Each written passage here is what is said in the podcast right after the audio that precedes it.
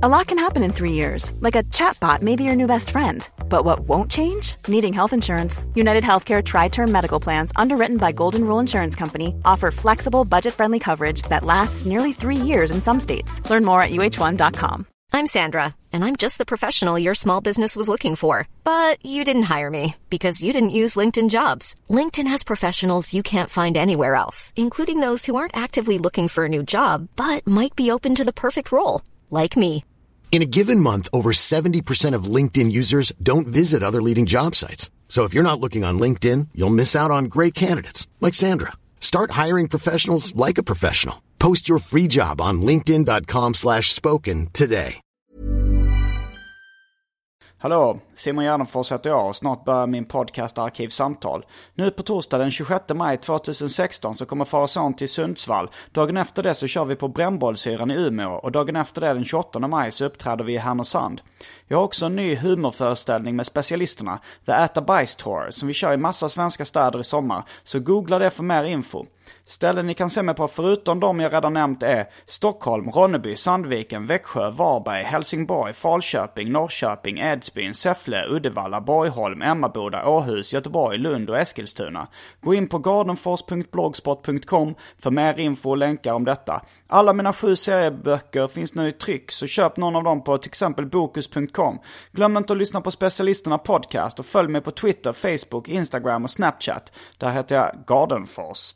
Nu kommer Arkivsamtal som klipps av den mycket skickliga Mattias Lundvall. Mycket nöje!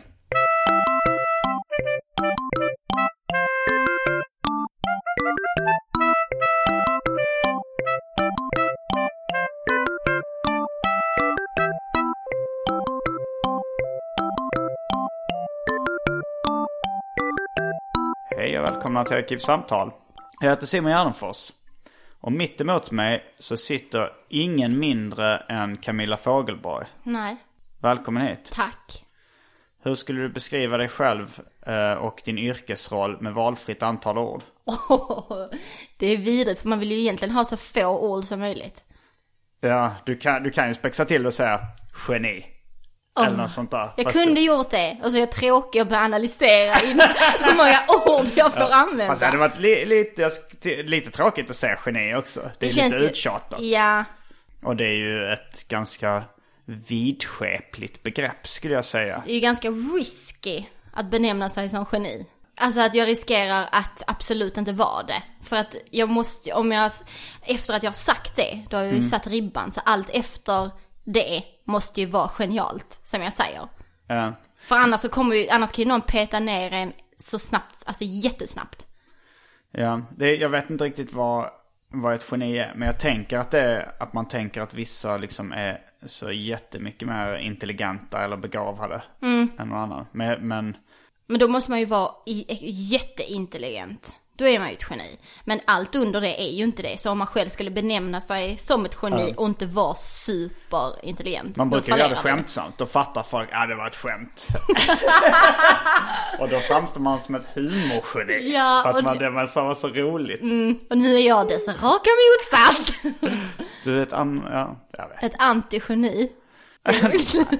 det var kanske en beskrivning. Eh, nej men, jag, jag vet inte om jag tror på genimyten? Frågetecken. Hur menar du att du inte tror på den? Nej men jag vet inte om det finns vissa personer som sticker ut så mycket så att de behöver ett egen benämning. Alltså jag tänker att, vilka tänker man på? Leonardo da Vinci, Einstein. Stephen Hawkings. Ja. Alltså, det kanske finns en sån gräns där man säger, "Ja, nu, är- nu är du så smart så att du får räknas som geni. Ja. Så det, det finns ju, Mensa är ju annat, det är ju inte, jag menar inte att man är geni för att man är med i Mensa. Men det är ju ett sätt att verkligen mäta smarthet. Jo, det är det ju. Sen så har vi ju, det fanns ju en podd som heter Genier. Där var, den var ganska lösa med begreppet geni. Malou von Siverts var bland annat... eh, Jag kan inte hålla mig. Malou, ja då är man jävligt lösaktiga med sina genibenämningar. Men eh, för övrigt så tycker jag ju att folk är vidriga med att säga eh, geni. Alltså så här, man har liksom ingen ribba överhuvudtaget. Alltså när man bara såhär, alltså har du sett det här klippet? Det är fan genialiskt. Nej, Det värsta är, när det någon inte. säger geni om en sak. Att det är genial. så- Nej, de, det var min kompis mamma pekade på en teckning han hade gjort och sa Den teckningen, den är ju geni. Den är ju geni. Det Den typ teckningen. skaver i min hjärna hur det låter när man säger det. Den är geni. Nej.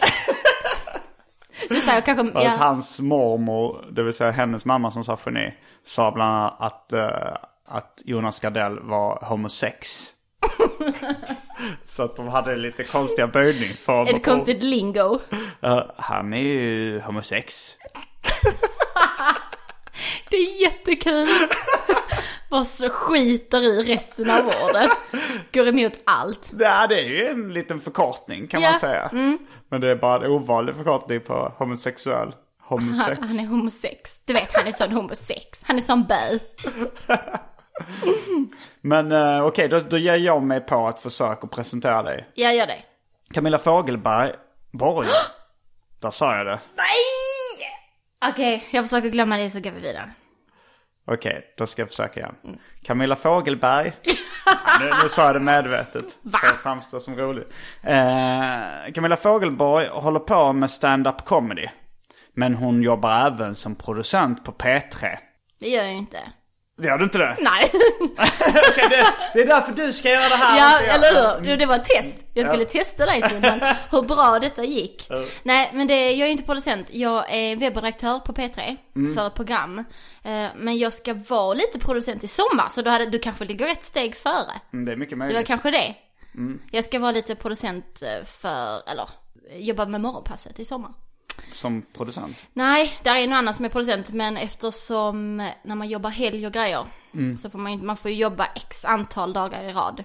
Mm. Så när han inte är, då hoppar jag in och är producent. Okej. Men för övrigt är jag webbredaktör. Du hoppar ju in lite då och då. Alltså jag har hört din röst på program 3 Sveriges Radio ett antal gånger. Ja, jag är sidekick när det behövs. Och sen har jag lite stående inslag. Jag är bland annat Kardashian-korrespondent. De har en sån be- bevakning. Så jag har, jag har ju lite tunga roller, om man ska säga. Nej men Mm. Är det var nästan... Är det en gång i veckan då du gör en uppdatering? på Nej, jag gör när det händer. Det är ju väldigt ofta det händer så man får ju sålla lite va. Mm. Men annars, nej men man kan höra mig ibland, det kan man. det? Och sen brukar du gästa AMK morgon. Det brukar jag göra. Vi, vi har lyckats så här klicka in att varje gång jag är med så är du med nästan. Är det så? Ja. Jag har nästan blivit så att jag är med i AMK morgon en gång i veckan nu. Mm. Så då spelar jag nästan alltid in tre poddar i veckan. Arkivsamtal, Specialisterna podcast och AMK morgon. Mm. Blir du inte trött på att prata någon gång? Nej. Jag har, jo, alltså i livet. I livet kan jag bli det. När jag är Mm. väldigt sömnig och, och håller på att somna. Då, då vill jag ju helst bara somna. Skönt. Eh, Du men, har ett behov och så vill du göra det. Men jag gillar ju att prata. Det är lite min grej. Jag var med i någon slags reklam, nej inte reklam, dokumentärfilm. Mhm. Det var så här att de skulle fil- det, den skulle heta Hur man blir serietecknare. Okej. Eh, och ska visas i skolor och sånt där. Mm. Men då eh, så sa jag det när vi efter ett tag så, så när jag liksom frågade, ja hur, hur känns det nu? Det, så jo det känns bra, jag gillar att prata. Det, det gör jag verkligen. Ja. Så jag, jag, jag, jag känner mig alltid när jag har varit med om AMK morgon, man har suttit två timmar och pratat. Jag blir, känner mig lite hög efteråt ofta. Mhm. Bara så här, "Usch, det är så fett att prata. Jo men jag, jag fattar din känsla för jag, men, eller, men jag kan nog mer få en kick under tiden. Att jag är såhär, fan detta är så jävla roligt för att man kommer in i den här lilla bubblan som man sitter i. Men jag får sån jävla urladdning efter. Alltså, Får du nog- bakslag, Ja men liksom? lite. Ja. Eh, Det fick jag ha, det kommer jag ihåg jag fick första gången jag var med i, i Värv, alltså jag var med i Värvet, det var en av de första poddarna jag spelade in. Då mådde jag dåligt efteråt. Jag vet inte vad, vad det var då, nej men det var lite så här, vad fan har jag sagt och kommer det här bli bra? Sen tyckte ju folk det var bra liksom, det tycker de flesta. De, folk är ganska okritiska vad det Ja. gäller poddar. Ja men också så här, intervjupoddar är svårt att vara väldigt kritisk mot. Alltså mot den personen som blir intervjuad. Det är det kanske. Ja men alltså jag tänker det är ganska tacksamt att sitta och snacka. Det är ju inte så ofta du säger sjuka saker om dig själv. Det jag menar. Eh, Om man råkar säga något sjukt om sig själv så är det ju ofta bra. Ja, ja Det är precis. ju ofta det som eh, sticker ut eller folk kommer ihåg. Men det är någon gång när jag har poddat på morgonen, Mm. AMK morgon och sen åkt direkt till jobbet och jobbat. Och Mm. sen eh, sidekickat i PP3 i två timmar. Och då, har då är jag slut på kvällen. För Mm. då kräker jag på min egen röst. För att jag har pratat så jävla mycket. Men det är ju kul, det är skitroligt, det är asroligt. Men, eh, men det jag tror att, att det är svårare eh, än vad man tror. Att, att kunna prata mycket kanske. Eller? För mig Eller är så det är, jag, som- jag tycker inte det känns så svårt. Det är ganska, det är ganska lätt jobb. Eh, Speciellt poddar där Mm. Kanske. man slipper, där man, där man inte förbereder sig utan Nej, bara det är kör sant. liksom. Det är sant. Eh, Men eh, stand-up är ju ett annat, stand-up och rap, det är ju annat. Jag håller ju på med prat i Mm. olika former. Pratsång till rytmer. Som det alltid stod i, i tidningarna om rap. Uh, Gör det fortfarande? Nej, det gör det Nej, jag inte. Nu tänkte- vet folk vad det är. Ja. Eh, min farmor eh, visade tidningen för mig en gång. Eh, det var en artikel med Queen Latifah. Och, hon haft, och då så var det en rapkonsert hon hade haft. Min, min farmor tänkte att det var en rap, alltså att de rapade som i... och tyckte, och det, men hon var ändå så här, och gav mig artikeln. Det här är något för dig Simon. Hon visste att jag hade lite crazy humor. Ja. Eh, men jag var ju intresserad av rap också så. är Men stand-up är svårt. Det tycker jag är ansträngande. Hur menar du att du, vad, det, vad menar du är det svåra då? Att, att eh, för då har, i podd har man inte riktigt kravet att folk ska Nej. skratta. Eh, m- Men eh, det är, det är svårt att, att få folk att skratta. På, på beställning liksom. Men hur känner du efter att du, får du kick också efter du går av scenen när du har kört stand-up? Ja om det går bra. Ja. Ifall det går dåligt för jag lite och, ja nu så skiter jag ofta i det liksom. I början fick jag kraftig ångest.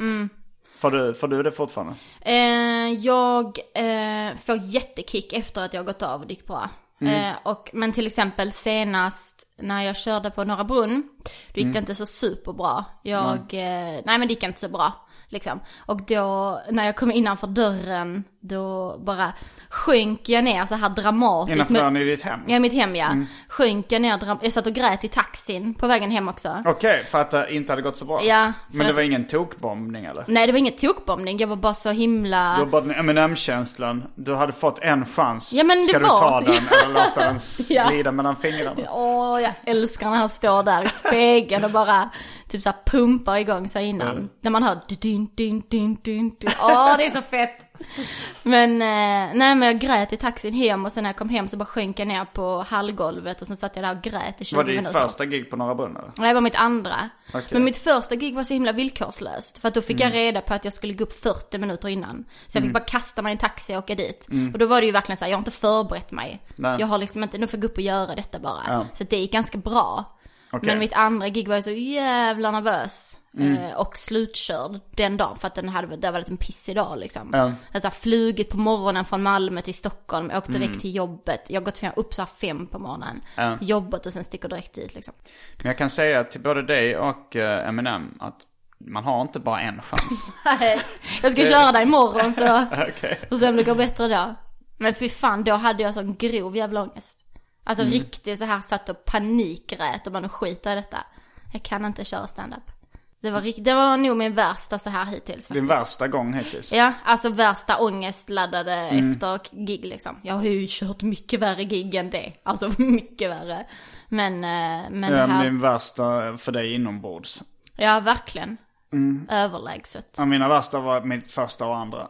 Var det så? Ja, alltså de för, mest ångest. Ja, ja. Mm. Eh, för då var det liksom också att jag, jag tänkte, "Aj, jag, det här, jag kan inte det här. Alltså så här, det, jag är dålig på det här. Och eh, det mådde jag jättedåligt över. Jag, jag kan bli så provocerad av folk som, för det det är vissa som har sagt så här att ingen kan säga att ens första gig gick bra för ingens första gig går bra. De första tio alltid väl så här, Nej, mina första gig gick faktiskt ganska bra. Det, det, det är nog ingen som gör fantastiska gig. Nej, inte fantastiska. Men jag kände verkligen när jag gick av att så här, det här är min grej. Det här var jävligt bra gjort. Jag tror jag såg ditt första Mm. gig. Det gjorde du. För jag kommer ihåg att du var den eh, enda som kom fram till mig och sa att du tyckte att jag var bra. Så det kommer jag ihåg. Mm. Du var på mitt första gig. Jag blev så jävla stolt över att du kom fram och sa det. Mm, du visste vem jag var? så. Ja, jag tyckte du, och jag har sett dig köra stand-up eh, innan. Eh, när jag varit och kollat innan jag körde själv liksom. Ja. Eh, ja, var, då blev jag superglad. Jo, ja, det betyder ju så mycket mer de första Mm. gångerna man kör ifall någon säger att man är bra. Verkligen. Och det är så himla viktigt också att få höra det. Även om man inte är superbra. Alltså det är klart att man inte ska gå fram och bara Fan vad bra det gick, du är så jävla duktig. Om det inte var så. Då behöver man Nej. inte säga något överhuvudtaget. Men att få lite cred i början. Ja. Som att man inte vill ta livet av sig varje typ. Nej, jag kommer ihåg eh, mitt första gig som jag tyckte gick hyfsat bra. Eller så här, då, men det, det var liksom första gången jag fick en del skratt. Liksom. Då tyckte jag shit, det här gick ju skitbra. För jag var så van vid att bomba liksom. Och, och det var då första gången jag körde på Mafia Comedy. Då så sa Laszlo som hade klubben så här, ja, helt okej. Ja. Och, då, men, Alltså- och det var ju, han var, hade ju rätt. Det Ja. Mm. var ju bara ett helt okej gig.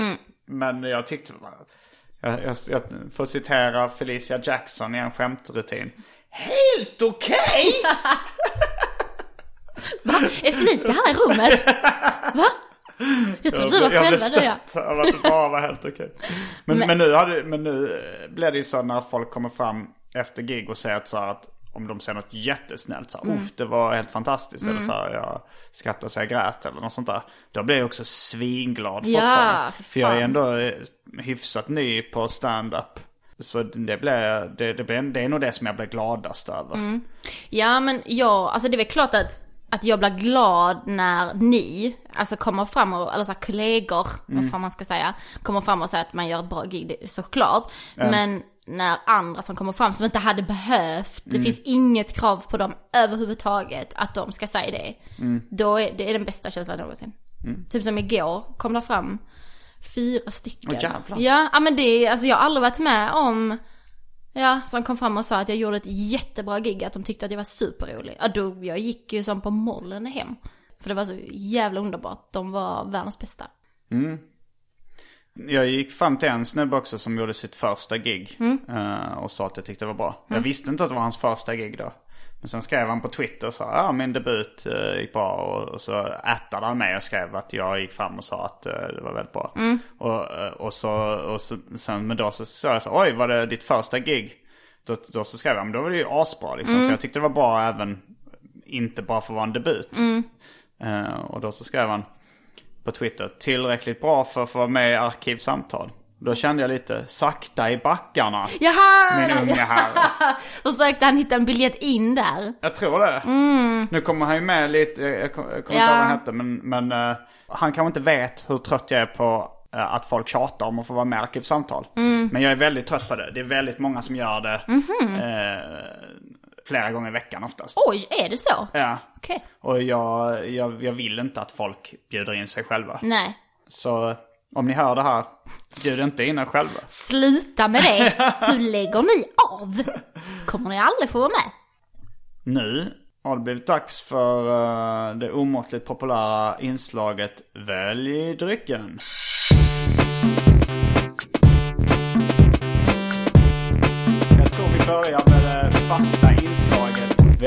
Drycken! Och alternativen är Fanta Zero, tre sorters mjöd, Fritz Cola, Pepsi Max Cola, julöl som gick ut den 13 maj 99, Svampbob fyrkantlemonad. Med smak av ananas och marshmallow, Russia Power Energy Drink.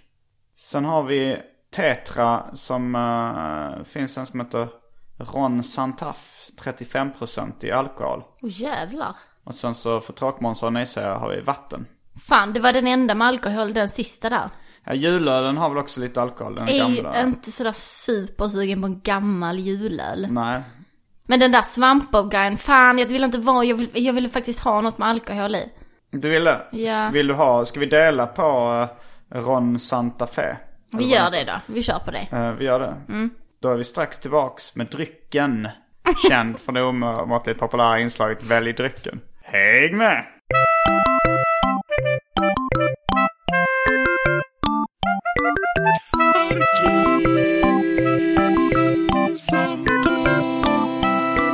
Då är vi tillbaks med dryckerna.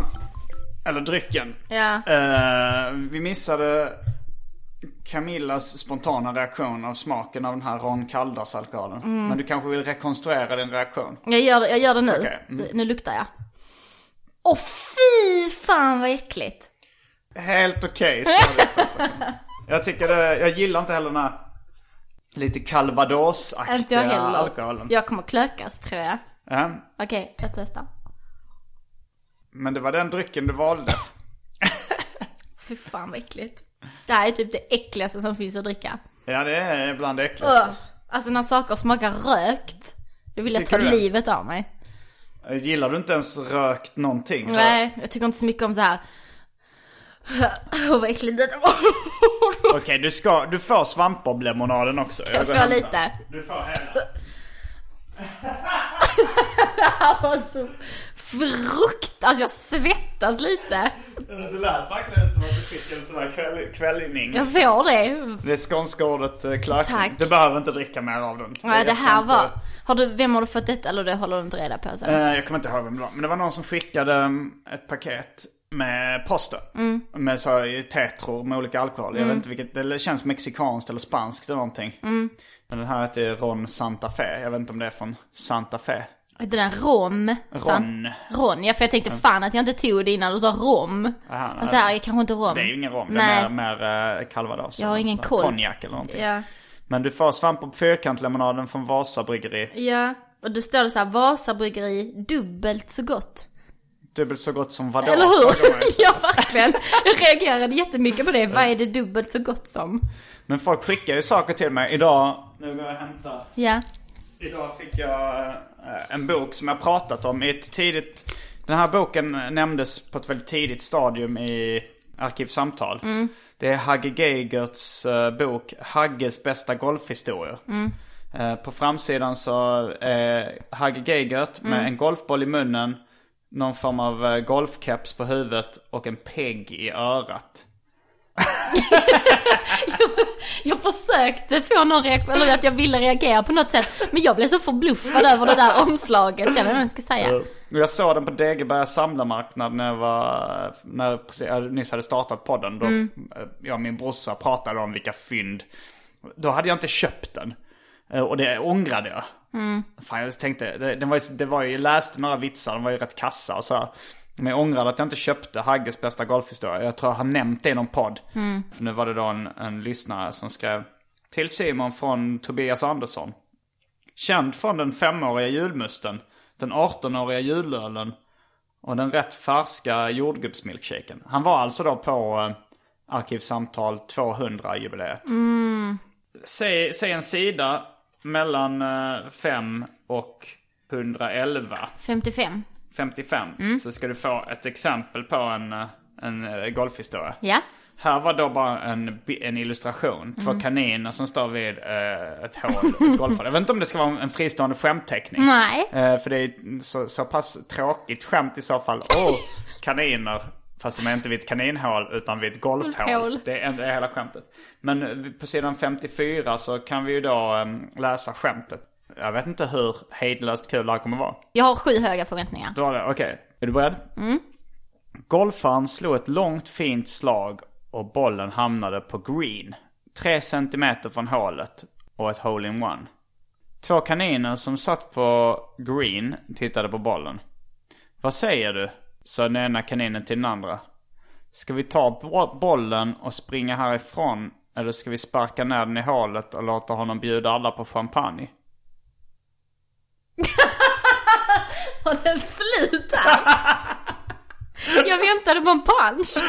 Det var punchen. var punchen att två kaniner skulle dricka champagne? Jag vet inte. Att, tänk då att det här är en av Hagge Geigerts bästa golfhistorier. det finns lite andra eh, historier som inte fick vara med för att de inte var tillräckligt bra. Är du, du blev, jag ser på det att du är sugen på en till. Jag är faktiskt, men jag, jag, för jag känner lite så här. Man brukar ju säga så att en är inte en spaning, två är inte en spaning, tre är en spaning. Okej, vi tar tre stycken. Ja, så vi måste, Okej. vi kan inte, Säg en siffra till. 22. 22. Det är tre one-liners kan man säga på, eller två, tre two-liners. Så vi tar dem allihopa då. Mm. Ja, så vet vi då. Ja. Jag slog en hole-in-one på 17 utropade han. Och jag har lämnat kvar bollen i hålet som bevis. Eh, jag vet inte om jag riktigt förstår. Jag vet inte. Det är liksom bara som att han, han bara beskriver någonting som någon säger. Det är liksom Ja, inte... Fast det är, väl- det är väl lite roligt att det är ju inget bevis att Mm. bollen ligger kvar. Det är inte bevis på Nej, nej, in one. nej verkligen inte. Eh, det är det som är det roliga, Ja, tänker jag. okej. Mm. Då tar vi nästa eh, two-liner. Den nya golfaffären var så välsorterad att den till och med hade golfbollar för vänsterhänta. Ja men det var, jag tyckte det var den bästa hittills. Fyndigast hittills Ja, också. faktiskt. Mm. Nej, men jag bra. Och nu den tredje two-linern.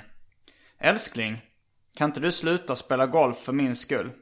Var har du fått ifrån att jag spelar golf för din skull? Mm. Ja men det, ja, ja, men... Åh, det var svårt nu. För att de här två sista var- bra. Tyckte jag. Men de två innan det var ju katastrof. ja.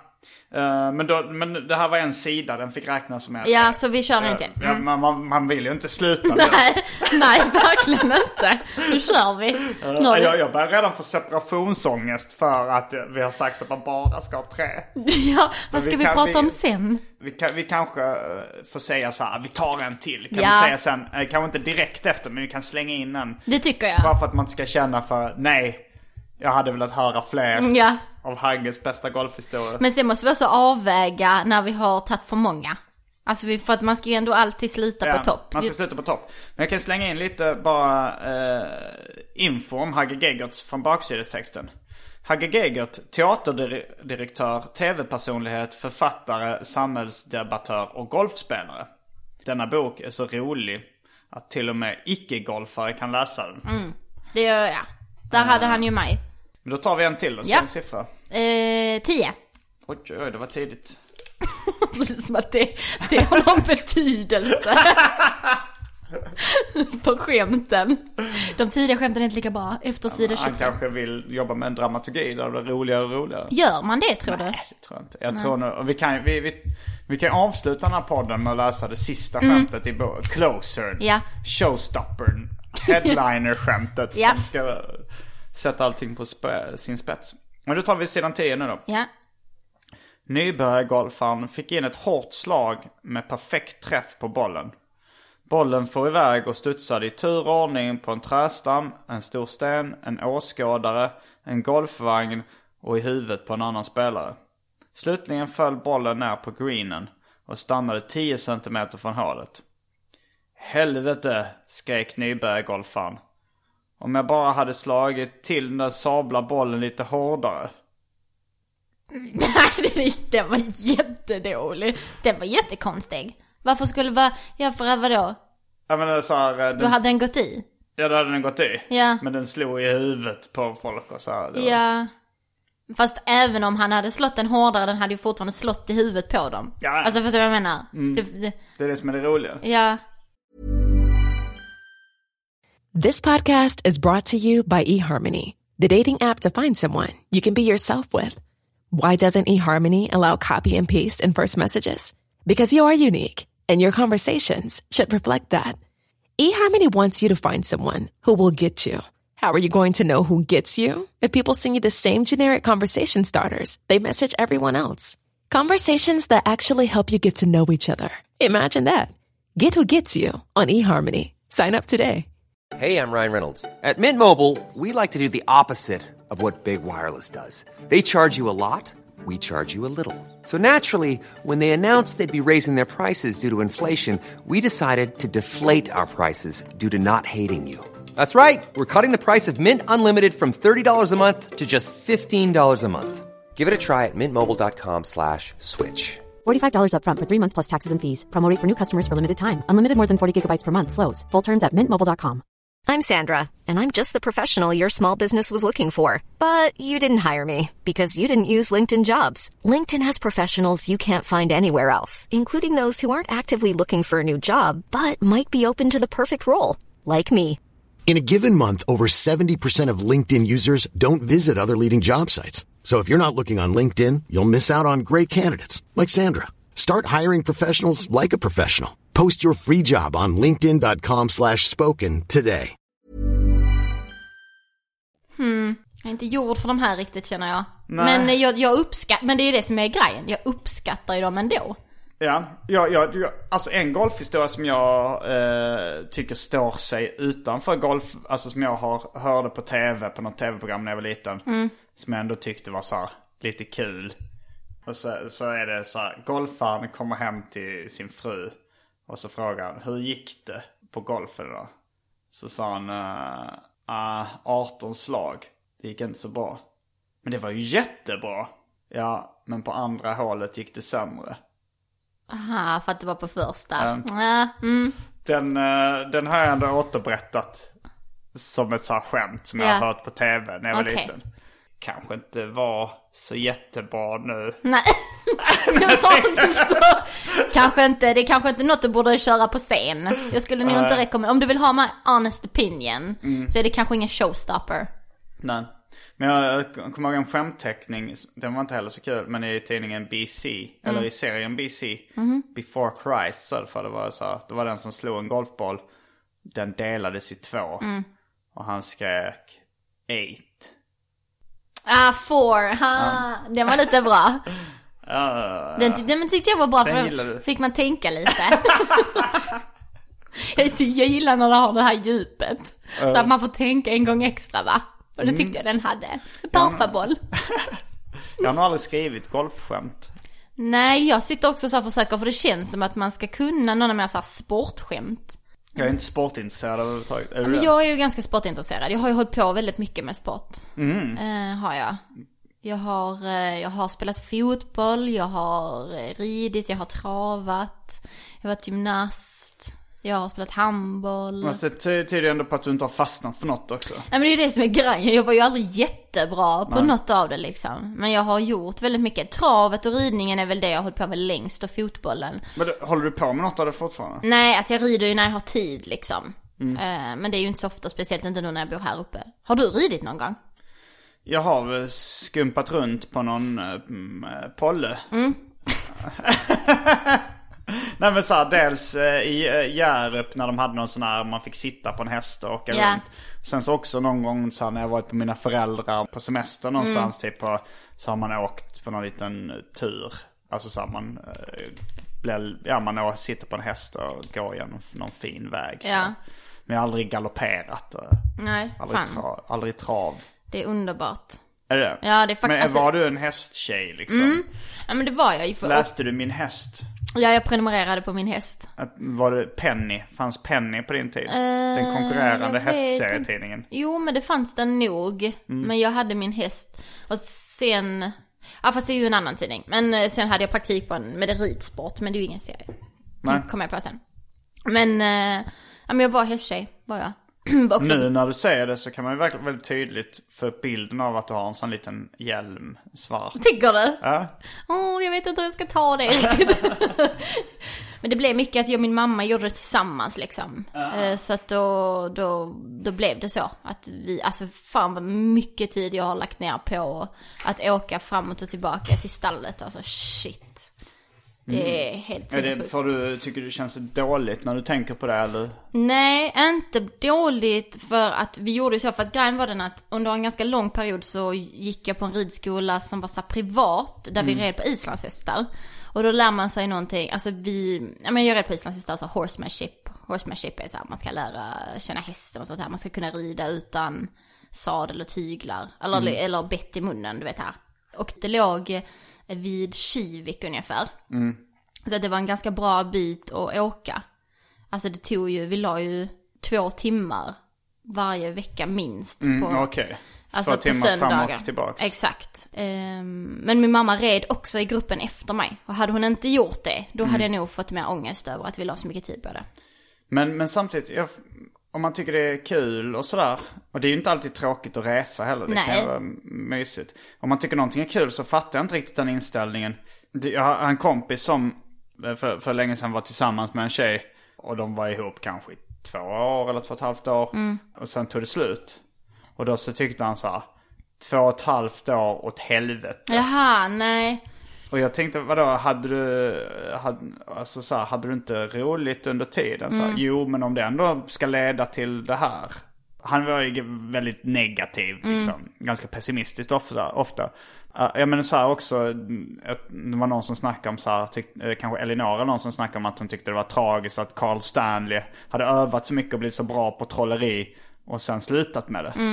Men om man, om man gillar det, om man gillar processen så är det väl inte speciellt tragiskt. Nej, alltså det- jag håller verkligen med. Men alltså, jag tycker med det här med ridningen och allt det, det är väl kanske också mer för att, ja men till exempel när jag travade också, eh, då, då var det på ett annat ställe, på en annan gård liksom. Och sen så var det massa tävlingar på olika travbanor. Alltså att, och då var det ju väldigt egoistiskt för att det var ju mycket bara för mig. Alltså så jag menar, men mina föräldrar var tvungna att följa med för att jag kunde inte köra. Alltså det, och då tycker jag det är lite en annan sak. Jag kan lite mer förstå att jag kan ha, jag har absolut inte ångest för det. Men jag kanske kan tycka så här mer, fan vad grymma ni var som pallade att åka runt med mig. Alltså för min pappa var tyckte, tycker att det är lite jobbigt med hästar och, och var rädd för dem. Han följde med mig när mamma inte kunde liksom. Så jag kan mer känna så, fan vad grymma ni var att ni orkade. Så, men när man tänker på förhållande, till exempel mitt fyraåriga förhållande som är det enda riktiga och stora förhållandet jag haft. Det är väl klart att när man, är, när man kommer precis ur det, då kanske man är så här, vad fan har jag slösat bort tid och sånt där. Men det är ju fel, för nu när jag tänker tillbaka på det, att även om det tog slut så var ju det fyra fantastiska år. Man, sk- alltså, det är också så här löjligt, på ett sätt kan jag tycka att gå runt och ångra saker. Vad fan har man ju gjort det, du får inte tillbaka den då. Fan ska du gå runt och lägga ner tid på att tycka det är jobbigt? Det var inte så, Du tycker inte man ska ångra någonting? nej men det är klart att man gör, jag ångrar ju också saker. Men det är, jag tycker, Man ska men, inte säga det. nej man ska hålla käften. Nej men, I rätten när du, när du, har, du har dödat någons barn. Och så säger de... Nu har du gjort det. Ja, men jag kan inte gå runt och ångra saker. Nu har jag ju gjort det. Sådana som lever sina filosofier fullt ut. Nej, nu är det så va? Nej men alltså det är klart att bullsaker händer men eh, min mamma, alltså det är så himla ounikt också. Men hon säger alltid så här, det är någon mening med allt. Och hon har sagt det så himla mycket. Så att det är så inpräntat i mig. Det är ju en kliché som inte stämmer. Nej men jag vet, men det, är ju, men det är en sån kliché som man lutar sig tillbaka på när det är positivt. Alltså, inte det- jag. Nej okej. ja men jag, jag tycker ju, alltså när det är till exempel eh, en helg när jag skulle åka hem. Eh, Och så boka, Hem med din, ditt föräldrahem då. det är mitt föräldrahem ja. Eh, Så skulle jag boka biljett så bokade jag en biljett och sen så fanns det ingen biljett hem så jag kunde inte åka hem. Och var jätteledsen och tyckte att det var svinjobbigt. Men så på lördagen, för det var en fredag, så på lördagen så gick jag, hade jag min bästa utekväll jag haft i hela mitt liv. Då tänker jag ju så här, vad är mening med att jag inte skulle åka hem? Det är inte en mening. Nej men så, jag, jag, Ja, jag jag tycker verkligen det. Och jag tror på, jag tror ju på karma. Jag vet inte om vi har pratat om detta. Nej, det har vi nog inte. Nej men jag tror ju väldigt mycket på det. Men det är ju ett sorts eh, kontrollbehov. Det är ju mitt kontrollbehov som slutar Alltså du tror på någon slags magisk karma? För att det är väl så här, eh, det finns ju vissa så här, om du är snäll mot någon så är de Mm. ofta snälla tillbaks. Men du tror på att om du, eh, alltså så här, källsorterar så är det inte bara det att miljön räddas på lång sikt utan att du kommer få någonting Precis. bra. Du kommer hitta en hundralapp på Ja, gatan. ja men så tänker jag. Det är ju därför Okej. jag alltid måste så här om jag säger något dumt om någon. Till Mm. exempel, har, har du inte märkt att jag alltid knackar i bordet? Eller säger så här, så här får jag inte säga. Jag har märkt en viss nervositet. Ja, att när jag säger till exempel så här, fan jag hatar honom, och så gör jag inte det egentligen. Då säger jag alltid så här, nej jag hatar honom. Eh, jag brukar säga det tyst för att jag vet hur dumt det är. Men då säger jag det för att då tänker jag att om jag inte säger det då får jag dålig karma, då kommer det straffa mig på något Men sätt. tror du det på riktigt eller har det mer blivit en så här, eh, en liten fix idé som du inte kan släppa? Jag tror det är lite både och. Jag tror att det är en fix idé, men jag tror också som jag sa att det, att det grundar sig i mitt kontrollbehov. Det är ju en sorts, det är ett sorts kontrollbehov och narcissism. Att man tror att hela universum påverkas av mina beslut och mina handlingar. För så är det ju inte. Men i, ja, det är ju mitt sätt att kontrollera det. Liksom. Men men mitt längsta förhållande är också fyra år. Mm. Nästan, eh, jag kommer inte ihåg om det var ex- exakt eller om det var lite mindre kanske. Men i vilken ålder var du i när du hade det? Vi gjorde slut för typ två, tre år sedan. Jag, jag tänker så att, man, att vi ungefär var, för jag var mellan 21 och 25 eller något sånt, 21 och 24.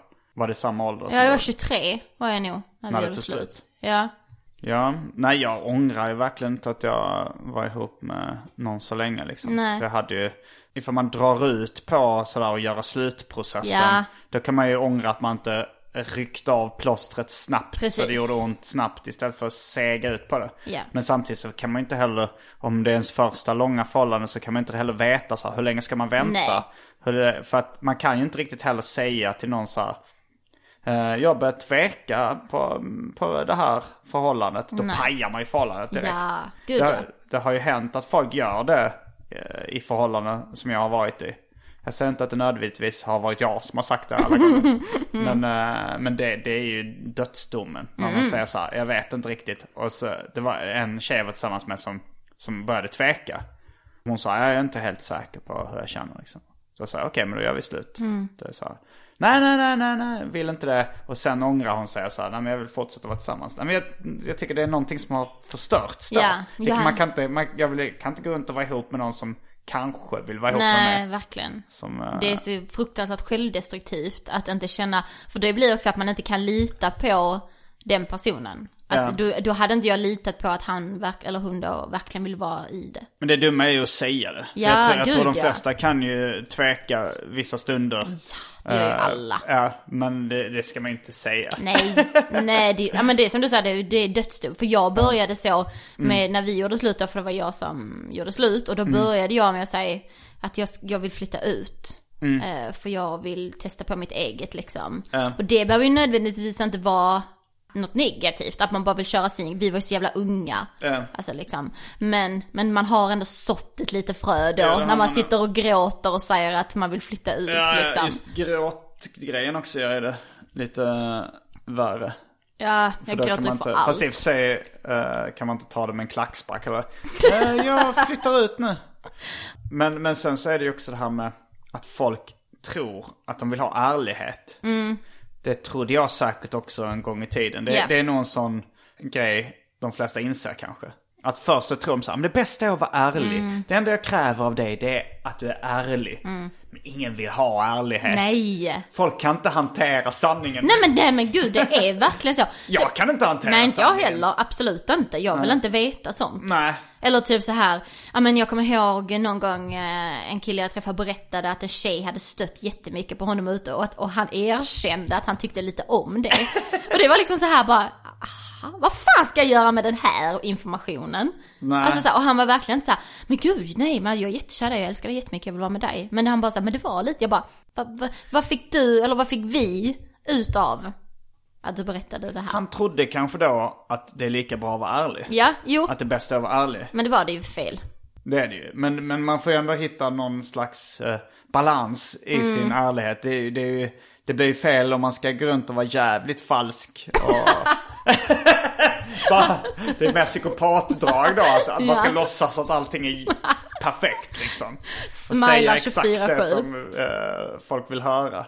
Men, eh, men det, det, är ju, det är ju jättemycket, alltså så här, om jag är tillsammans med någon, jag vet ju att de är attraher, sexuellt attraherade av andra liksom. Ja. Men jag vill inte höra det. Nej, jag vill inte få precis. upp bilderna. Nej, verkligen. Eh, Så då, då eh, fortsätt ljug och säg att jag är bara attraherad av dig. Ja, ja men, men för då kan man fortsätta mysa i den illusionen. Ja, ja, det är jo, det är det. super nice. Men det, det är lite, men jag föraktar ju ändå folk som lever i en illusion trots att eh, sanningen står där och, och knackar på dörren. Ja, men det beror till, till vilken gräns. Alltså jag, jag föraktar ju religiösa människor till exempel. Mm. Eh, för att det är så här, det där är bara skit. Eh, du ser ju... Det här är skit! Ni håller på med skit!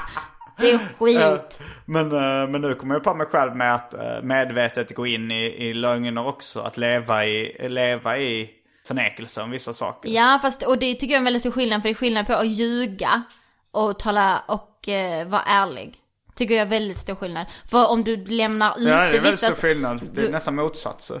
Ja, men, men, men när vi säger så här att man ska vara, att man ska vara ärlig. Det är väl klart Mm. att om, man, om jag frågar dig, då måste du vara ärlig. För då har jag bett om den där Om du informationen. frågar, vi, vi, vi agerar Ja. ut det nu. Okej, Vi, vi låtsas, då är vi tillsammans nu. ja nu är vi tillsammans. Mm. Eh, och då frågar jag så här. Och hur ska jag svara? Ärligt eller oärligt? Nej men då får vi ju börja med att du svarar oärligt. Okej. Mm. Okej, Simon, du vet hon tjejen som pratade med dig när vi var ute igår? Ja. Ja, så jag såg på dig att du var, att du liksom så här, alltså, bara, kan du bara vara ärlig så här, om, hade du velat ligga med henne? Nej, jag vill bara ligga med dig.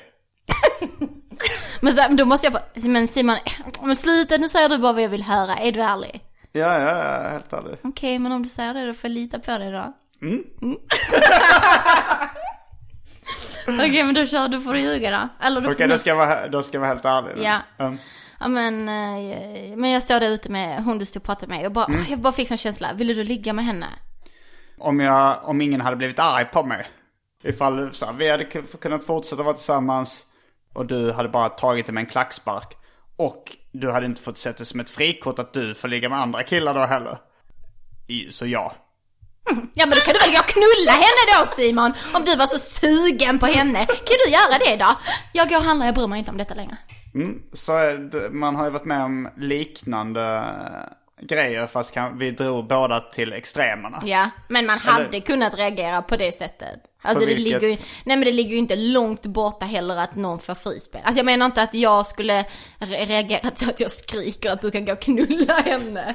Men, men det är ju inte omöjligt. Nej, alltså så... Eh, även om jag inte säger eh, någonting, om jag bara pratar, ifall jag bara pratar med någon liksom som vill komma, komma fram och ta ett foto. Så eh, Angie, min flickvän, hon skriker ju då. Men knulla med henne. men, men det är ju halvt på skämt, halvt Ja, på allvar. ja. Men jag, jag känner ju igen skriket liksom. Och skriken, man har många väx man har många växlar på de skriken alltså. Man har också skrikskriket, sen har man hotskriket, sen har man psykotiska skriket, sen har man halvskriket. Du kör också det? Ja, för jag gör ju inte det personligen liksom. Nej. Jag skriker aldrig till någon tjej, men knullar med honom. Det är väl kanske lite könsrollerna också där, att det blir lite hot, kuk. hotfullare när en, när en kille gör det. Ja, det så låter obehagligt. Det var, det var ett Man tänker jätteobehagligt. på någon sån psykopat från någon svensk tv-serie. Verkligen. Men knulla med honom då! Knulla honom då för helvete! Om det är så jävla... Det är typ en 14 suger eller något sånt där, hipp hipp hurra. Nej, det är. Nej men jag hade nog inte heller skrikit kanske det till någon ute. Men jag kan vara lite skrikig hemma kan jag vara. När jag, när jag får frispel. Då kan jag vara lite skrikig. Men det är ju värre, men om, okej, om någon, om du står då med en tjej. Är det värre om man skriker men knulla henne! Eller, Alltså, alltså det, jag ska inte säga så att eh, Angie skriker så Nej. när den där tjejen är med. Nej. Det är väl kanske med. Hon kan ha gjort det på fyllan någon gång Ja. när man gått 10 meter bort liksom. Ja. Men Angie också är väldigt flippig. Men, Ja, om, ja. men om vi, om vi bortser från, om vi inte tar med Angie, om vi tar Nej. random. Vad hade du då föredragit? Att, att någon skriker men knulla henne då? Eller att någon kommer fram och säger såhär, knulla henne då? Du tänker aggressivt Ja. eller passivt Ja, aggressivt? jag det är klart, det är bättre med aggressivt än passivt aggressivt. Ja, eller hur? Det där, det där Oh. viskande låter bara jätteobehagligt. Typ om jag bara, alltså, då ni står och kramas och så bara lutar hon sig nära ditt öra och bara såhär, knulla henne. Gör det, knulla henne. Ja, jag hade nog Fy börjat fan. tänka över det där förhållandet då. Kårar längs med hela kroppen. Alltså när någon väser åt en, när de är arga, då vill jag dö. Ja. ja, det låter ännu hotfullare om vi nu ska väga in könsrollerna i det. Om jag då Mm. som man knullar honom. Också att det där inte lät alls hotfullt. Du får säga det igen. Va- Det lät inte värre då att det inte var hotfullt bara. Kanske, fast det, det lät lite som en upp, du gjorde lite mer som en uppmaning. Ja, men jag tänkte att det skulle vara så. ja, men det blev liksom, jag vet inte, jag fick ingen hot. Okej. Men knulla honom då. Ja, det var bättre. Riktigt obehagligt. Också att du spände ögonen. Ja, nej men den var, den var obehaglig. Eh, ja. Men jag blir inte så ofta arg längre. När jag var liten så hade jag eh, väldigt så här, som mina lärare uttryckte det, kort stubin. Jag började gråta, jag började skrika, jag började slåss. Eh, sen fejdade det ut, så när jag var typ i, i 20-årsåldern så eh, fick jag nästan inga utbrott. Kanske någon gång välte en stol och skrek. Eh, Knulla henne då! när jag var 21. Eh, Och det var tillsammans med en tjej som verkligen så provocerade fram. Ah, okej. För hon tyckte det var kul att se Jag mig få utbrott. hatar det. Ja, det är svinigt. Men det var, det var ofta en svartsjuka grej. Det var bara så här, hon tyckte aha vad kul att... eh, att eh, och så gjorde jag väl det några gånger. Men sen har det blivit svinlugn. Nu så blir jag arg ibland när jag spelar flipperspel och jag förlorar. Då skriker jag. Men då skriker jag ofta med så här. Jaha. jag vet inte vad som är mer obehagligt. Om man är tillsammans med någon som står och snackar med någon av mot, motsatt kön. Det är riktigt obehagligt. Den, är- det jag kan säga, den är den värsta. Det hade varit, jag hur jag hade reagerat. Någon hade gått fram och bara kvidit bredvid. Men, Det- eh, nej, men jag blir arg när jag spelar flipper. Då kan jag för sig svära lite ibland. Mm. Det, är- det är min fotbollsilska liksom. Ja. Eh, och sen så ibland när kanske så här teknik strular eller något sånt där. Då kan jag bara, men, då, men då är det inte så upprörd. Då är det så här typ, men för helvete vad är det för fan? Ja. Så. Men, eh, men jag är verkligen ingen sån som skäller ut någon Nej. längre. Nej. Det har jag säkert gjort, eller det minns jag att jag har gjort liksom när, innan jag blev den lugna, harmoniska personen jag är idag. Men eh, jag, eh, jag, blir, jag har väldigt kort stubin. Jag, blir, jag hatar när folk retar mig. alltså Albin Olsson är ju mästare på att jaga upp mig. Han vet exakt vad han ska säga för att jag ska bli sur. Han gör det varje gång vi ses. Men det är så lätt att jaga upp. Ja men varför gör du det då? Din... Alltså jag blir arg när jag tänker på det. Det är så himla lätt att få igång. Men... Eh, men annars, när jag, om jag står och spelar flipperspel, jag tänkte på det nu när du sa det. Och jag, då säger jag alltid fittluder. det är min Tourettes eh, svordom. Det är Det min låter bästa. verkligen som en sån här som man kan ha som Tourettes. Alltså så här, Ja. ja, ja, men- alltså så att det lå- låter lite sjukligt. Alltså ungefär som att man rycker hela Ja. kroppen. Pittluder. Jag säger kuksprut. Mm. eh, bland annat. Kukhora säger jag också. Kukhora, men fittluder är det som ligger närmst. Det, det är alltid det som, alltså jag kan sitta på jobbet och så bara typ laggar photoshop och så bara såhär fittluder och så bara hm, hm, hm, hm, hm. Tittar min producent i ögonen. Smilar lite. Men det, jag kan bli uppjagad. Men det är ganska långt från att jag ska få ett utbrott. Alltså det, det är ett ganska långt hopp. Men när jag väl får mina utbrott, då blir jag så jävla förbannad. Då skriker jag och gråter. Då blir jag, alltså, mm, då, då kan jag skäms efter. Ja. Ja, Jag hade, det minns jag, alltså där, jag hade speciellt kanske inom familjen att jag så här, kunde bråka med min mamma eller så här, Då var det verkligen så här, kunde gå runt och skrika och gråta jättelänge tills jag blev helt utmattad. Och, och man har ju gjort bort sig från ax till limpa så att säga.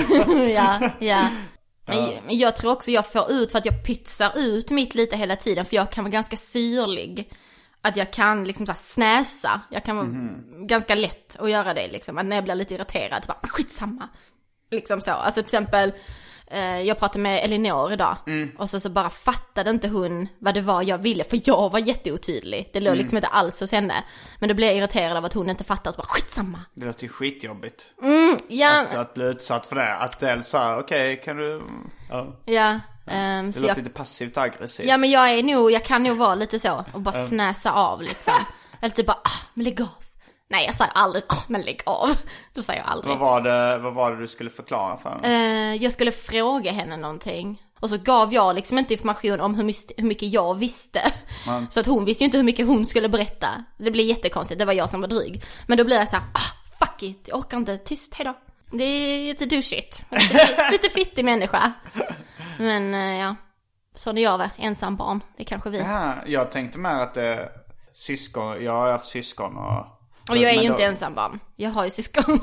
Men jag är Aha. upp, ja det där var väldigt otydligt. Ja men jag är, Men skitsamma! Det var rätt dålig Camilla-imitation. ja. Ja men lite, eller men andra var bättre. Men nej men jag är, har två äldre syskon som är 10 och 13 år äldre än mig. Men jag, man räknas ju från sex år emellan så är man ensam barn. Jag kom, de har ju Va? typ, Är, är räknas sådana? ja, de, men de har ju typ inte bott hemma när jag har bott hemma Nej, liksom. ja, de var tonåringar när du var bebis. Ja men precis, så att, eh, Är det samma föräldrar? mm, det är det. Sladdis. Mm, riktigt sladdis. Jag var planerad, det har jag frågat. Och du tror på att de Jag är tror på, mamma är väldigt dålig på att ljuga. Så jag tror inte att hon hade. Tror du det var för att försöka rädda äktenskapet? Jo, nej, eller det- jo det kanske bra då. Nej det tror jag inte, jag tror bara de var Lyckades sugna. du rädda det? Ja, gud. De har jättebra äktenskap. Men Mm. då, då är det liksom en sån omvänd skilsmässoskam. Faktiskt. Så att det är så här, de, de säger så här, det är inte ditt fel Nej. att, att eh, dina föräldrar skilde sig. Så kan man säga till dig, det är din förtjänst att dina Ja. föräldrar fortfarande är gifta med varandra. Det är kanske därför jag är så vidrig ibland. Då jag har fått hybris. Att du har lyckats lappa ihop dina föräldrars Precis. knakiga förhållande. Exakt. Det, kanske jag är, det är kanske därför jag är ganska bortskämd. De har kompenserat. Ja men jag är inte, nej det vill alltså det är nog mitt värsta skäl som man kan säga till mig att jag är bortskämd. Så det var lite dumt av mig att använda den. Jag tar jätteilla vid när man säger att jag är bortskämd. För det är väl klart att mamma och pappa skämmer bort mig, men jag skämmer bort dem också. Eller liksom så här. ja, jag vet Du har målat in det. Ja, jag vet inte hur jag ska. Men jag är, alltså, det, jag är inte ett vider som inte är tacksam för saker som jag gör eller som de får. Eller som jag får. Jag tycker inte det. Okej. Fan! Ja, jag- nu- Helvete! nu kommer- Jag får ju lite regression eller vad det kallas. Alltså, nej, men för att min, min lilla syster är fem år yngre än mig. Mm. När hon var kanske fem och jag var tio. Mm. Då tyckte jag att hon var jättebortskämd. Och jag och min storebrorsa retade henne eller så här, för att hon var bortskämd. Hon, hon blev ju lite så här, alltså mina föräldrar var lite fattigare eh, när vi växte upp. Liksom. Vi fick inte lika mycket grejer som hon fick. Och, eh, och, och min, man märkte så att min mamma ville nog också ha en flicka liksom. Mm. Och kanske skämde bort henne lite mer. Och hon blev också ledsen när vi kallade henne bortskämd liksom. Och, eh, så jag känner Mm. Jag igen är den. inte så lilla, det är exakt så. Och vi, vi kallar henne bortskämd så mycket så att vi till och med eh, hade ett slangord. Att vi kallade henne bortis. att hon var en bortis för att hon var så bortskämd. Fan vad hemskt, jag lider med henne. Vidrigt. Men det är ju jag. Och jag är bortskämd, det är klart att jag är det. Och mina syskon tycker också att jag är bortskämd. Det värsta jag vet, det är när min storebror säger så här. Eh, om jag får bestämma någonting. Eller om mamma säger så här, nu har jag gjort eh, din favoriträtt när jag kommer hem till exempel. Då Vilken är din favoriträtt? Eh, men jag tycker om när mamma gör så här helstekt kot- kotlett och så gör hon sås och potatis och gelé och sånt där. Det tycker jag är svingott, det är min favorit. Det gör hon när hon ska liksom så här, wow. Nu Okej. kommer, nu kommer Camilla hem. Men då, då säger han så här, jag har gjort detta och då viskar han alltid så här, allt för millisen. och det är det värsta jag vet. Allt för millisen, fuck you. Men det jag är ju bortskämd jämfört med mina syskon, jag har fått mer, vi har gjort mer, jag, mamma och pappa. Nu erkänner du Ja men jag men, alltså, jag, tyck, jag är ju bortskämd men jag är inte ett vidrigt litet barn. Förstår du vad jag menar? Eh, Jag tycker inte då att det... kanske det är mer eh, dina föräldrars fel att de skämmer bort dig. Än att du blir bortskämd. Ja. Ja. Det är ja, som att man är född i ett rikt land. Det kan man inte välja själv. Nej, och jag tycker inte att det har påverkat, alltså så här, jag tycker inte att jag är en vidrig människa. Jag tycker inte att... Nej, jag tycker inte heller att du är en vidrig människa. Nej, och jag tycker ju att jag är... Alltså jag sitter här och creddar mig själv för hur bra jag är att jag är bortskämd. Jag vet inte hur jag kan ta mig ur detta. Det här blir jättehemskt. Jag vet inte hur jag ska ta mig, för jag, med varje ord jag säger så låter jag vidrigare. Alltså, hur fan ska jag ta mig ur detta? Jag ty- mm, mm, säger jag bara. Så du, du vill säga att så här, du är bortskämd men du är ändå en bra människa? ja, det är väl inte så farligt. min USP. Mm, ja men så tycker jag att jag är. Ska du köra någon stand-up ikväll? Eh, nej, jag ska inte köra ikväll. Jag ska köra imorgon på Norra Brunn. Mm. Eh, det ska bli skitroligt. Fan, jag har sett fram emot det. Ja. Jag har inte så himla mycket gig kvar, för jag flyttar ju ner till Malmö. Ja, tillfälligt va? Ja, tillfälligt ja, över sommaren. För att jag ska jobba med morgonpasset. Eh, Och sen ska du tillbaka och jobba med morgonpasset i Stockholm? nej, utan PP3 kommer jag gå tillbaka till då. Okej. Eh, så att jag har, alltså inbokade gig, sen blir det ju när vi springer runt på liksom så här gratisklubbar. Ja men det är det jag tänkte säga ikväll. Så Ja, tänkte, nej. tänkte jag gå till humorkällaren. Men... Ja, jag tänkte titta in men jag ska nog inte köra. För det är lite så här, nu, nu gick det ganska bra för mig igår. Eh, jag testade lite nytt. Och då vill inte jag köra ikväll för då kanske det går dåligt och då kommer jag må dåligt inför gigget imorgon. Du berättade, du pratade bland annat om när du ville testa kokain som femåring. Det var väldigt roligt. Ja, men det, och det är ju 100% sant. Ja. Har, har du bra minne så minns du din barndom? Det verkar som att du minns ganska mycket. Nej, alltså jag tycker det är så himla det är ju så himla svårt för att man vet ju inte om det är det jag minns eller att det är som jag har fått berättat för mig. Har, du, har din mamma berättat om när du... Nej, för grejen är den att Vill du sammanfatta den Ja. historien bara för Ja men det kan jag göra. Eh, jag såg, jag och min mamma satt och kollade på Rederiet och så såg jag att Per Morbergs karaktär tog kokain. Och då tog han ju det så här vitt pulver från en spegel och så snortade han in det. Då blev han ju lite så här, han, jag kommer ihåg att han blev så här, "Wow!" lite crazy efter det. Ja men du vet det här typiska kokain och så skaka på huvudet och så. Eh, och då sprang jag ner på mitt rum, för jag tyckte det verkade så ballt och så tog jag så, jag var fem år. Eh, Då tyckte jag det var så ballt och så skrapade jag eh, med en nyckel på en spegel som jag hade där nere på rummet. Och sen snortade jag in det. För jag, jag, jag skapade så pass mycket så att jag fick en liten lina Alltså av krossat av glas? krossat glas och så snortade jag in det. Och gjorde det ont i näsan? Nej, men alltså jag kommer ihåg att det liksom så här kändes obehagligt. Men det var ju som jag sa till dig igår när jag Men trodde du att det blev liksom som kokain? Ja, det tror, alltså jag trodde ju att det här skulle kännas någonting. Ja men du trodde att det var det Per Morbergs karaktär Viggo hade gjort också? Att han hade skrapat Ja, på en spegel? ja det var ju därför, ja jag trodde ju att det kom, för grejen är den att han gjorde ju det med, han, kort. Ja, ja, ja. ja. Han, drog, han, la, han gjorde ju linan med ett kort och då trodde jag att när han drog med på, på spegeln Ja, han skrapade så kort. skrapade han upp det där vita. Alltså så, ändå fem år, jag borde fatta att om man skrapar med plast på en spegel. Också, fast jag tog ju metall ja. Men jag, jag kan inte komma ihåg att det gjorde så himla ont, det kan jag inte göra. Nej. Men jag fick ju panik efter. Eh, Det var, jag fick riktig panik för jag trodde jag skulle dö.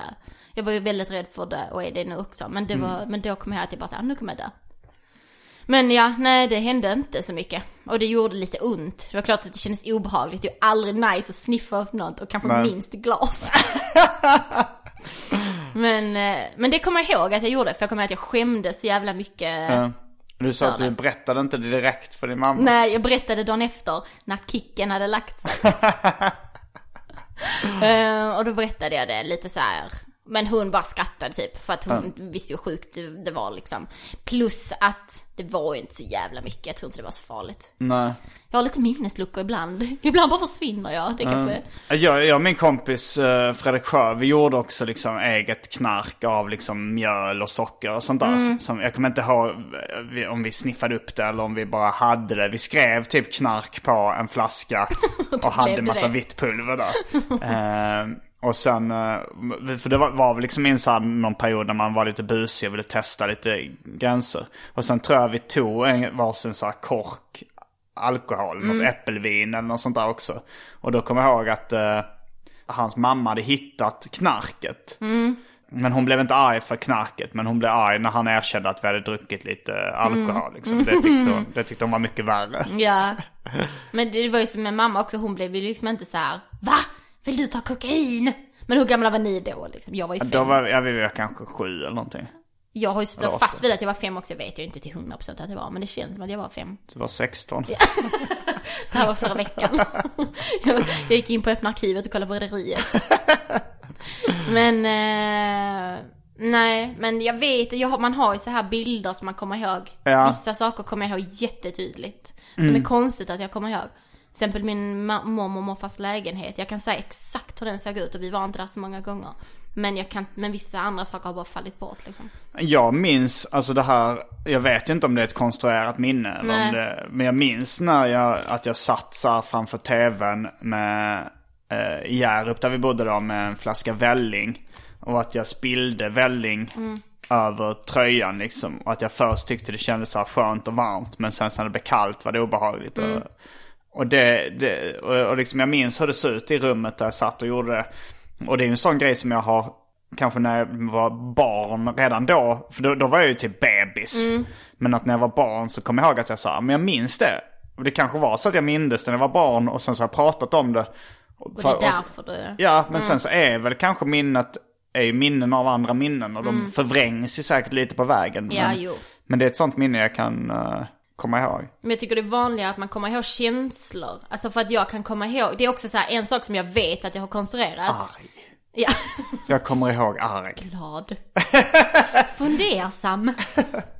Nej men jag kan komma, eller jag, som jag vet att jag konstaterat är att jag sitter i trädgården med min pappa när han gräver och då Mm. har vi ett kort på. Och det fattade jag sen när jag såg kortet Ah, att det ja. här kommer inte jag ihåg. Utan det här, måste, det här kortet måste jag ha sett och inte vetat att jag har sett det liksom. Ja. Men sen kan jag komma ihåg när jag var väldigt liten, jag var kanske tre år. Då, jag kan inte komma ihåg, jag ser det inte framför mig det händer, men jag kan komma ihåg känslan, då satt jag på en badring i havet.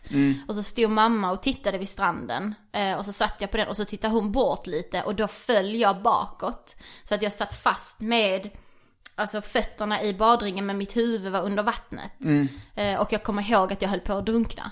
Eh, och den känslan, när jag tänker på den, Ja. då kan jag få så här jätteobehagskänsla i mig. Så jag kommer ihåg den känslan men jag kommer inte riktigt ihåg när det hände för mamma har berättat det för mig. Du kommer inte ihåg, alltså du kommer inte ihåg själva, du bara känner att det var obehagligt. Precis, och sen Men- har jag sett foto därifrån så jag vet ju hur det såg ut liksom. Jag ser badringen och sånt där. Men, men när jag tänker på det, då är det som att jag verkligen har upplevt det liksom. Ja. Så att jag kommer ihåg känslan men inte själva händelsen så. Men det sägs att man kommer ihåg eh, jobbiga känslor bättre än Mm. bra grejer. Jag läste eh, boken Mannen som slutade ljuga. Om eh, Thomas Quick. Okej, Jag har ja. sagt fel någon gång och sagt att den handlar om Torsten Flink i podden. Men, varit. men där pratade de om, om så här eh, bortträngda minnen. Som det var mycket snack om på, på 90-talet speciellt. Alltså eh, handlar väldigt mycket då om sexuella övergrepp som, som folk hade trängt bort. Och sen liksom eh, genom terapi kommit eh, på att det här har hänt.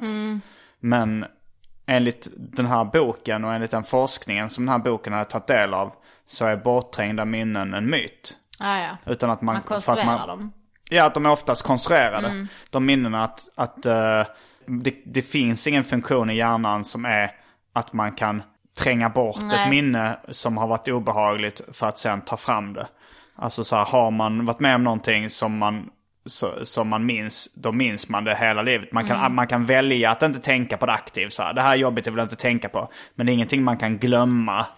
Och, Men- och, och, s- men, men så att det var ju väldigt många fall då av när folk konstruerar minnen av, Mm. eh, av eh, sexuella övergrepp till exempel då. Och som sen visar sig inte vara sanna. Mm. Vilket liksom ledde till ganska mycket misär. Det var ju väldigt många sådana fall där, Mm. eh, där folk blev oskyldigt dömda. eh, Kanske eller oskyldigt anklagade för sexuella övergrepp också. Även om det säkert är vanligt. Men de flesta kommer ju, en, eller de flesta kommer ihåg det liksom. Men jag tycker det är ganska intressant för jag har sett ganska mycket, för ett tag var jag ganska insnöad på det här när man, det heter inte split personalities, det heter inte det heter någonting, jag kommer inte ihåg vad det heter bara för det. Men då var det en tjej som hade varit med om, ex, de vet inte vad hon har varit med om, men hon har splittat sin person, person i åtta, eller så här, tio olika personer. Ja. Eh, Så att hon har, hon kommer aldrig tillbaka till sin egen utan hon har andra karaktärer som hon blir liksom. Ja. Eh, och då menade forskarna då, som, eller läkarna då, att ju fler sådana du har, ju värre saker har du varit med om. Och när man frågade de här olika personerna då om de här händelserna så ville de aldrig prata om det. Men det fanns vissa, det var speciellt en då av de här personerna som hon delade sig till som var väldigt mörk. Där man kunde ana lite vad det var som hade hänt för att då hade de låtit henne så här rita på ett papper. Och då hade hon ritat jättehemska saker. Och då menar de att om du är med om något som är tillräckligt traumatiskt, Ja. då, då gömmer hjärnan det liksom. Så att, och då gömmer den sig bakom sådana här människor liksom. Jo, men just det är ju, det är ju en gammal eh, uppfattning att det var så. Det handlar den här boken väldigt mycket om. Alltså multipel personlighetsstörning. Mm. Men precis, exakt. Men enligt den här boken och liksom den forskningen som Mm. den är baserad på så är även multipel personlighetsstörning en myt. Okej. Att det finns inte att det är mer patienter som säger att de har det för att de har sett det på film. Och så hittar de på, alltså Thomas Quick då gjorde det. Han ljög om att han hade en multi- multipel personlighetsstörning och, och berättade om de här olika. Och han hittade också på massa traumatiska saker som han hade varit med om som inte var sanna.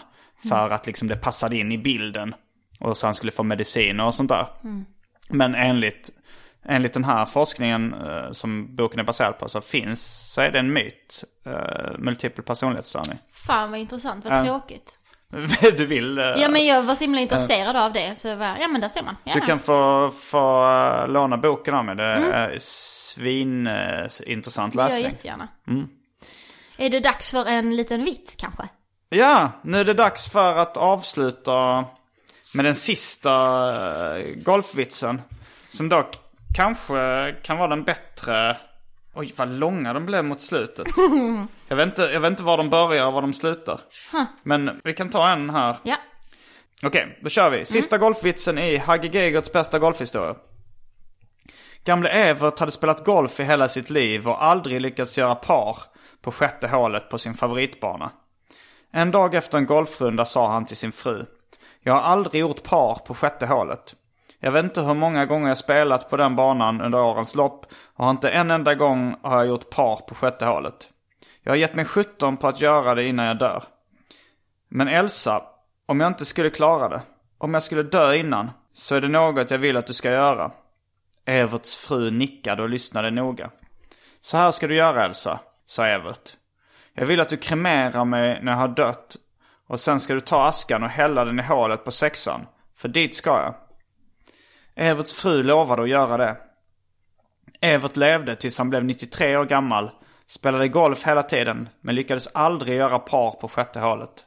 När han dött gjorde Everts fru som han önskat. Hon såg till att han kremerades och tog sedan askan i en liten burk och gick ut på golfbanan med den. Hon gick fram till det sjätte hålet, tog locket av burken och böjde sig ner för att hälla askan i hålet. Just när hon hällde ut askan kom en vind och blåste den out of bounds. Nej, vad tragiskt. det blir jag snarare ledsen för. Men det är ju en jättedålig historia. Ja, jag Alltså det är så, den är lång. Och det, nej. Det lät som en dålig spökhistoria mer tyckte jag. Eh, Jag, jag vet inte, jag blev ledsen. Jag tyckte det var sorgligt. Nu är hans själ orolig för vinden. Vad skulle jag, vad- hur skulle jag skratta åt det här? men det är den här historien han väljer att avsluta Hagge Geigerts bästa golfhistoria med. Det är kanske något vi missar eftersom vi inte kan golf. Jag tror inte det. Jag tror det vi hörde var det vi fick. Ja, det var ju muntert. Och med de orden så avslutar vi veckans avsnitt av Arkivsamtal. Jag heter Simon Gärdenfors. Och jag heter Camilla Fogelborg. Fullbordat samtal.